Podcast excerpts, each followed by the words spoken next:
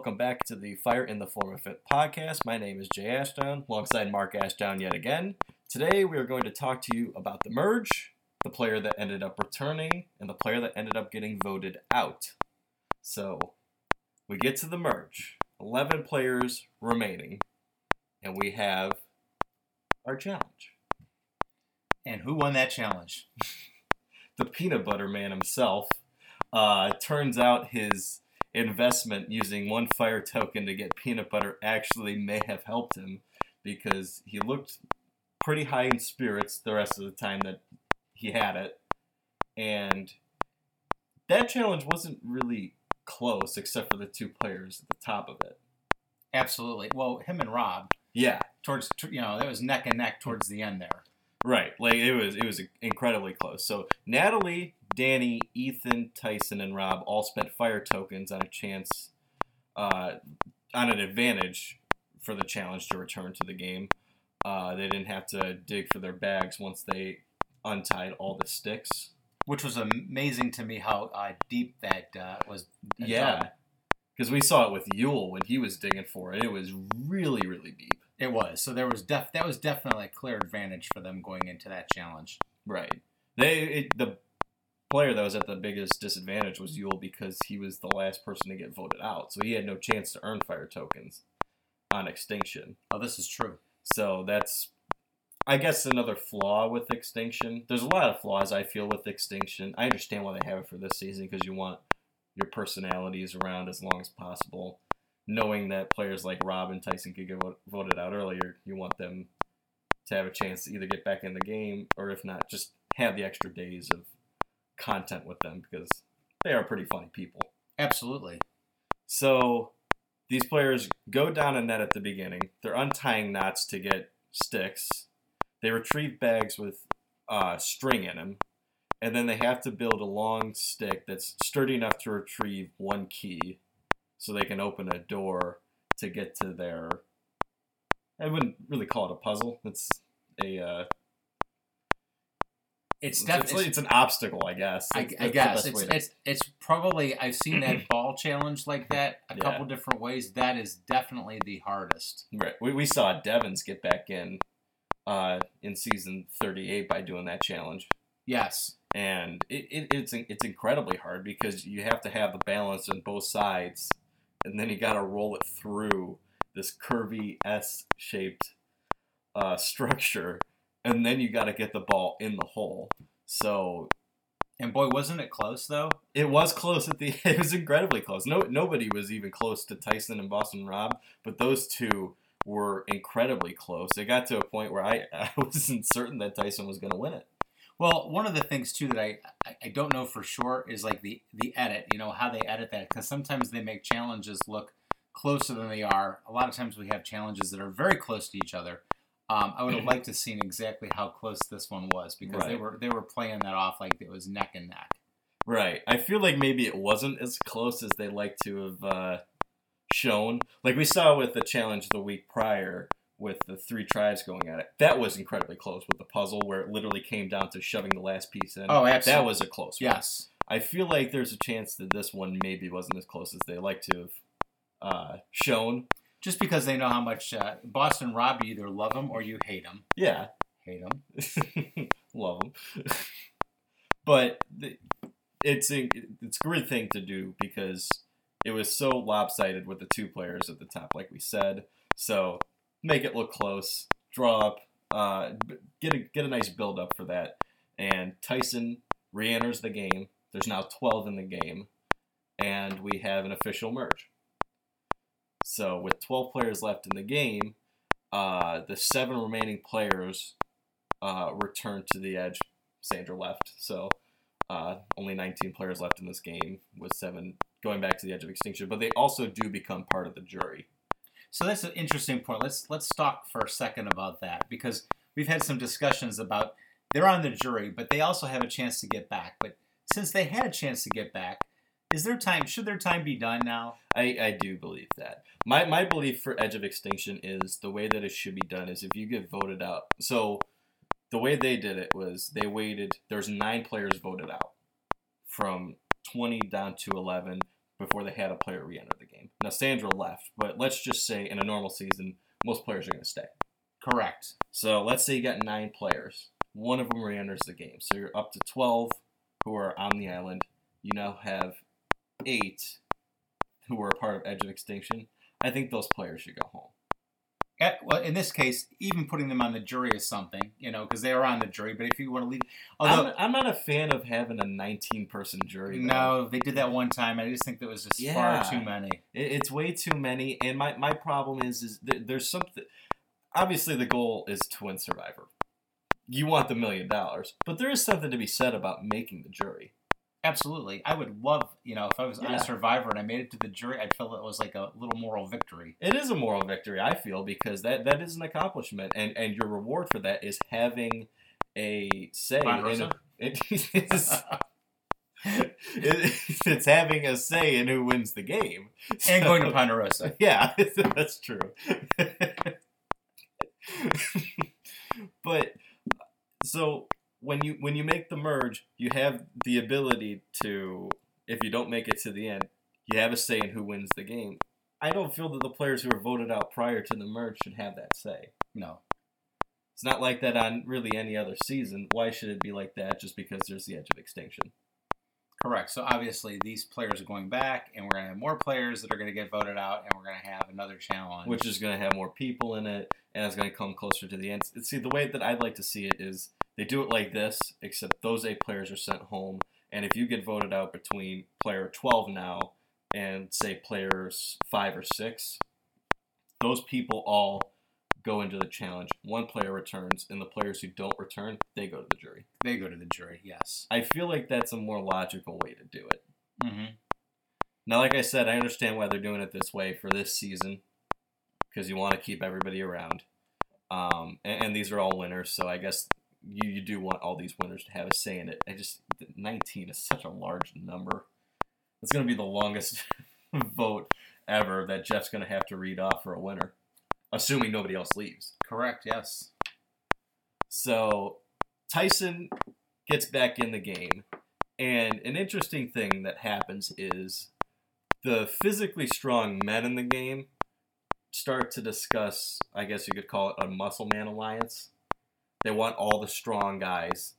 It, they didn't say the strong men. They said the str- we want the strongest players, but for some reason it's all men. It's all men. It's all men.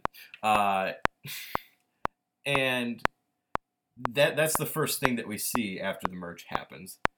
Then we have the awful temperatures, how, how cold it is outside. It's pouring rain. And then the challenge comes, and of course it's the pole challenge. Who has an advantage in, in a pole challenge? The fireman. oh, this is. Jer- Jeremy Collins, I mean, that's This a perfect challenge for him. Absolutely. I didn't even think. Of, I didn't even think along those lines that that would be a challenge right up his alley. So in this one, one man and one woman earns immunity necklace for it. Can I give a shout out to Sophie because she was Oh shaking yes. so bad, and she really held in there. I mean, she was definitely not the first. She was close to being the last woman standing. Right. But and the other one was uh, Michele. Uh, didn't do great in the challenge, but she fell a very high distance and was able to get up and just just shake it off. She she's a tough cookie. Yes. Uh, and we have another funny moment where we have Adam talking about how the weather isn't that bad since he had to deal with the cyclone in Millennials versus Gen X. But then he cried like a baby on the pole because he was high up. That was that was that made for a great comedy moment. It did because Adam's one of those guys that uh, his. I know you're not a big Adam fan. Um, I'm not an Adam fan. I did not care for how he won his season, and you know they, they put him on here for a reason because he's you know probably they went old school versus new school, and yeah, he definitely won in, in, a, in a manner that I don't particularly care for. I still feel to this day that there was a lot of sympathy towards him in his home situation. Um, I'd have to probably watch the season back again to be convinced otherwise. right. But even just that aside, he's been incredibly annoying this season He has. because he's been eh, being paranoid isn't always a bad thing. We saw Tony win his season being paranoid the entire time. But there's another thing being paranoid can just wear on even just the people who watch the game because Adam is kind of whiny about it. I never felt that Tony was whiny when he was paranoid on his winning season. I feel like Adam every single week we're getting a very annoying whiny player that you wouldn't really think is a winner. So you and I had discussed this about him possibly being somebody that uh, you bring along. If he feels like a goat, Yes, not a good way. not, not yeah, not a good way. Uh, it, it feels like that's the kind of play. Now we don't know. We're speaking very early because there's a lot of players uh, remaining in the game, but it just it felt to me like he, with his alliance with uh, Sophie and Sarah that those are two players that I feel could get deep into the game. That's he's the perfect guy to take. He would be the he would be the perfect third person to take. Yes. And, for, and it's not even just for them; it could be for anybody else. But unless he makes any big moves or somehow changes his game upcoming, I just don't see how he gets to the end and has a legitimate case at winning. It'll be be very interesting to see how, how far he goes and if he makes it to the end and what kind of resume he's building because right now there isn't a resume that he is building at all. Right. Uh, so, like we said, Jeremy, a firefighter, he dominated the challenge. He was the, the last person standing, or, well, not really standing, holding onto the pole at the end. Uh, Nick, I thought, did a great job on the challenge, but he couldn't hold on much longer, so he was the uh, last person to drop out of it. So Jeremy is the man who wins it, and Denise outlasts all the women to earn immunity as well. And those are two players who are very closely aligned. They are, and I wanted to uh, backtrack a little uh, at the at the merge and the at the meal.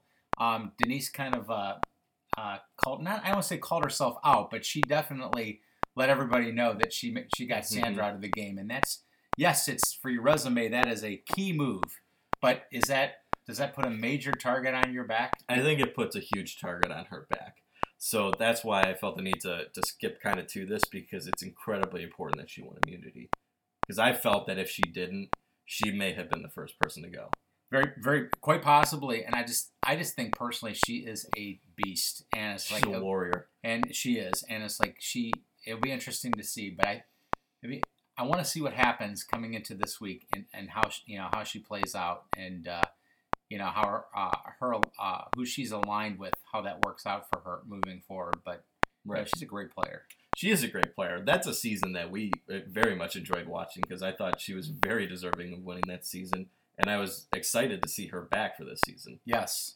Well, she went to every tribal. Yeah, she, wa- yeah, she's the only player to ever go to every single tribal council and win the game, and win the game. which is incredible.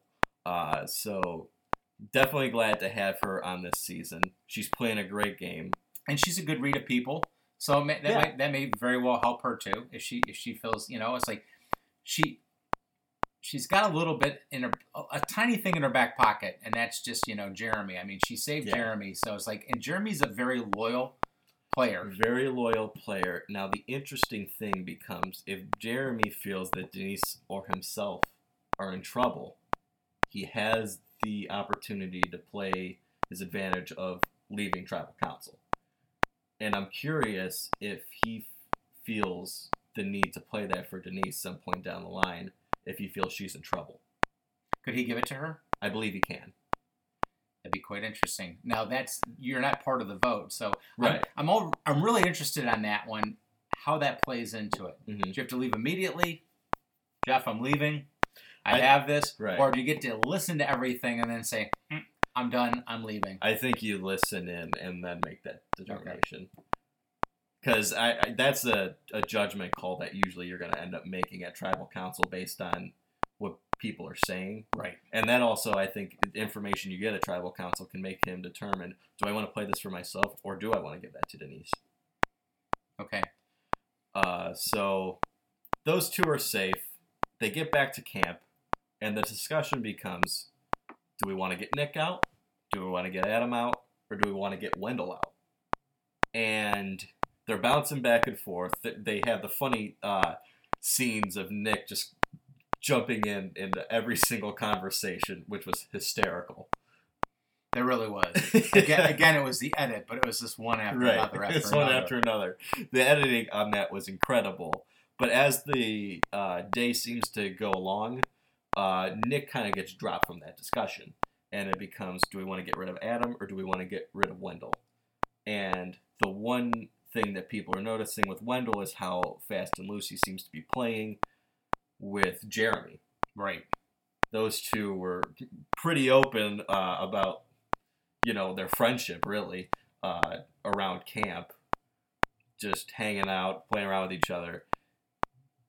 And I feel like that was a big move that the players wanted to make because getting Adam out of this game, I don't feel that that really helps really anybody right now.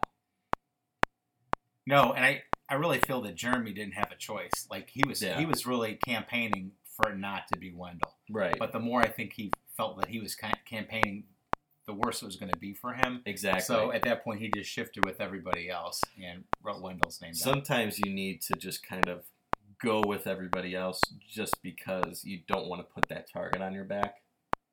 Yes. And I felt that this is a, a situation where it was probably best for Jeremy to do that.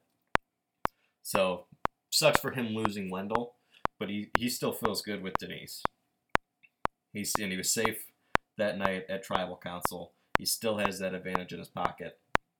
So, uh, he en- Wendell ends up getting nine votes out of a possible twelve, and he gets voted out. Uh, it seems like Wendell's alliance was kind of left out of the loop.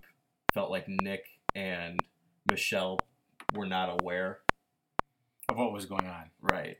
So uh, Wendell in his post vote out speech with with uh, CBS that they posted on Twitter said he wasn't totally sure if Nick or Michele voted with him or not. So just to be safe, he split up the uh, fire tokens, gave one to Nick and one to Michele. I don't remember seeing that. I remember him giving one to Nick, but I don't remember him putting one in Michele. So Yeah, because he had two, and and this is important now because Michelle has the most fire tokens on the island with four, and Nick is right behind there with three. So that that could potentially be really important for either of those players if they wanted to invest in an idol or even just stuff around camp, maybe some goodwill. possibly, but I have a feeling they're they're going to come into play an advantage in a challenge, and as it starts getting down there, any advantage you can get in a challenge. Yes, that's incredibly important. Yes. Uh, so previews of the next episode come out, and it seems like that the episode might turn into a train wreck. And my question becomes, with it seeming like there's a rift between Sarah and Adam, and, and Wendell's out of the game now. We don't know who's safe. Does Jeremy use that power this episode? I'll be anxious to see when it's used. Does it have a limit? I don't even I, remember. it- if it I don't believe it has a limit. I think the limit might be like five. Five, similar to idols. Right. Uh, so, yeah, I don't think it's got any different limitations that a regular idol would have. Um, you want to hold on to that as long as possible, and it's so hard to predict. But he did just lose an ally, so I feel like maybe that could be something that comes out. Yes. Uh, so, and another question I have is Wendell's now out of the game. Does this hurt Michele, or could this maybe help her?